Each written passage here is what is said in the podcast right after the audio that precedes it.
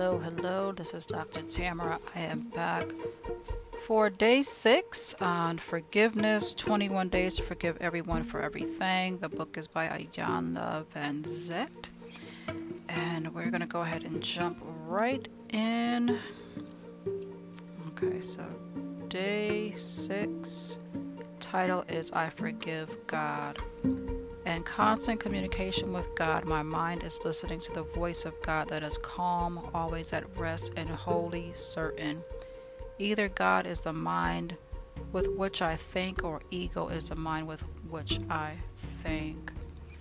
It is always so much easier to blame someone else rather than accepting responsibility for your experiences whether it is a breakdown in relationship or a lack of financial substance or a failure to fulfill a dream or a goal, there must be someone to blame. In the realm of human experiences that includes education, socialization, and religious indoctrination, there are few instances where we are taught that each individual has the inherent power and responsibility to create the life he or she desires. We create our thoughts, beliefs, and expectations. We create by repeating the behavior patterns that feel comfortable and familiar, whether or not they are productive. We create by conscious choice, focused activity that moves us toward exactly what we want. Or we create experiences with unconscious choice, activity without focus or intent, and we create our lives by default accepting whatever shows up and attempting to make it what we want it to be. Whether or not we know what we want, we are creating or how we are creating it when things do not turn out the way we desire, our human instincts drives us to look for someone to blame. More of us than more of us than would ever admit are absolutely pissed off with God for the way things show up or don't show up in our lives. While it may seem irrational and illogical to blame God for our choosing the wrong partner, accepting an unfulfilling job, or spending more money than we earn, many of us do just that we blame God. We hold God responsible for our mother's meanness, for our dad's absence, for the supervisor, supervisor's failure to promote us, for Boo Boo cheating. I don't know who Boo Boo is, but we blame him for cheating. and for the fact that we just can't seem to get our lives together.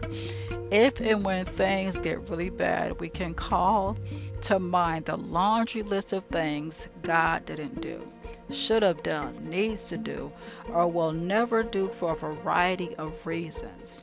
Many of us are not even consciously aware that we are angry with God. In fact, we believe that such anger is so unthinkable, we won't even entertain it as a possibility. As a result, we cannot heal. Without acknowledgement, there can be no healing. Okay? God is love, God is truth, God is power. Let me say it again God is love, God is truth, God is power. If you think you don't judge God, you have the wrong idea. If you have a judgment about anyone or anything, you have a judgment about God. You cannot judge the creation without judging the Creator. Who else would you hold responsible for saving you from a crazed mother, an alcoholic father, a deranged ex husband, or the IRS? You may not call it God, but when your life goes awry, awry, when a tornado destroys a town, when a child suffers or dies, when your marriage falls to pieces, when you cannot pay your rent, to whom do you look? And what angry judgments come forth. As you move through today's practice, it is absolutely essential that you give yourself permission to be radically honest and acknowledge any anger, disappointment, and judgments. Anything else you are holding about or against God. You may be surprised that once you do this, you'll feel a lot better about yourself. I forgive myself for judging God. Today's forgiveness practice is about forgiving the judgments, anger, disappointments, hurts, and wounds that may be buried in your consciousness and are directed toward God. Allow the thought of it, although the thought of it may be frightening if you are human, chances are there is something for which you are holding God totally responsible and accountable. Start by considering all the experiences you may have judged as wrong, unfair, unkind, or unloving, whether you were directly involved or not. As always, today's practice is designed to neutralize what is going on within you in order to make space for new and greater possibilities to unfold. If there is a part of you, be it large or small, that is terrified of the possibility or of acknowledging this to yourself and to God, just consider this. What exactly is it that you think God doesn't know about you?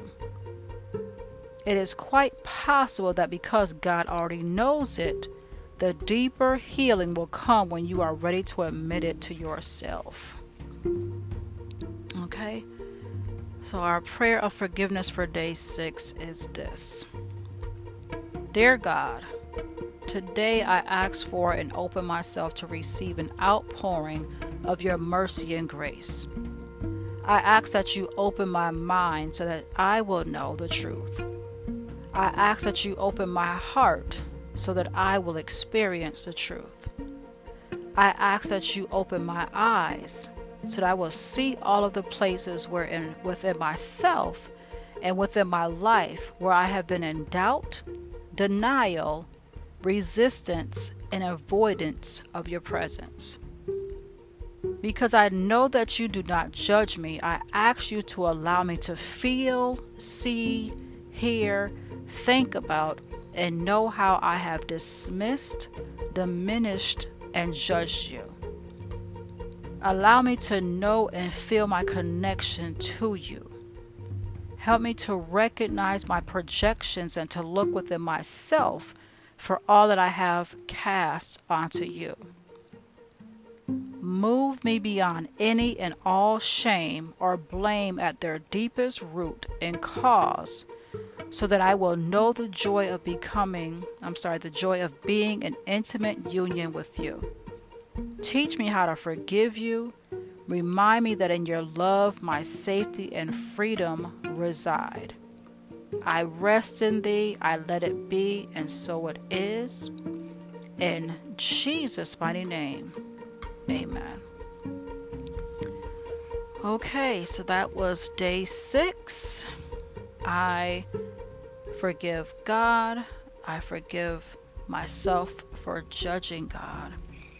And the book again is titled Forgiveness 21 Days to Forgive Everyone for Everything. The author is Iyanla Vanzant, and I think I actually got it right that time. This is Dr. Tamara. You can find me on Instagram at Single Mama Purpose. You can check out my website, kingdomgalsministries.com. You can check out my previous blogs at TamaraMcCarthyEnterprises.com. And you can find all of my books on Amazon. Go to the search bar, type in my name, and all of my books will come up. Okay, so until next time, be blessed.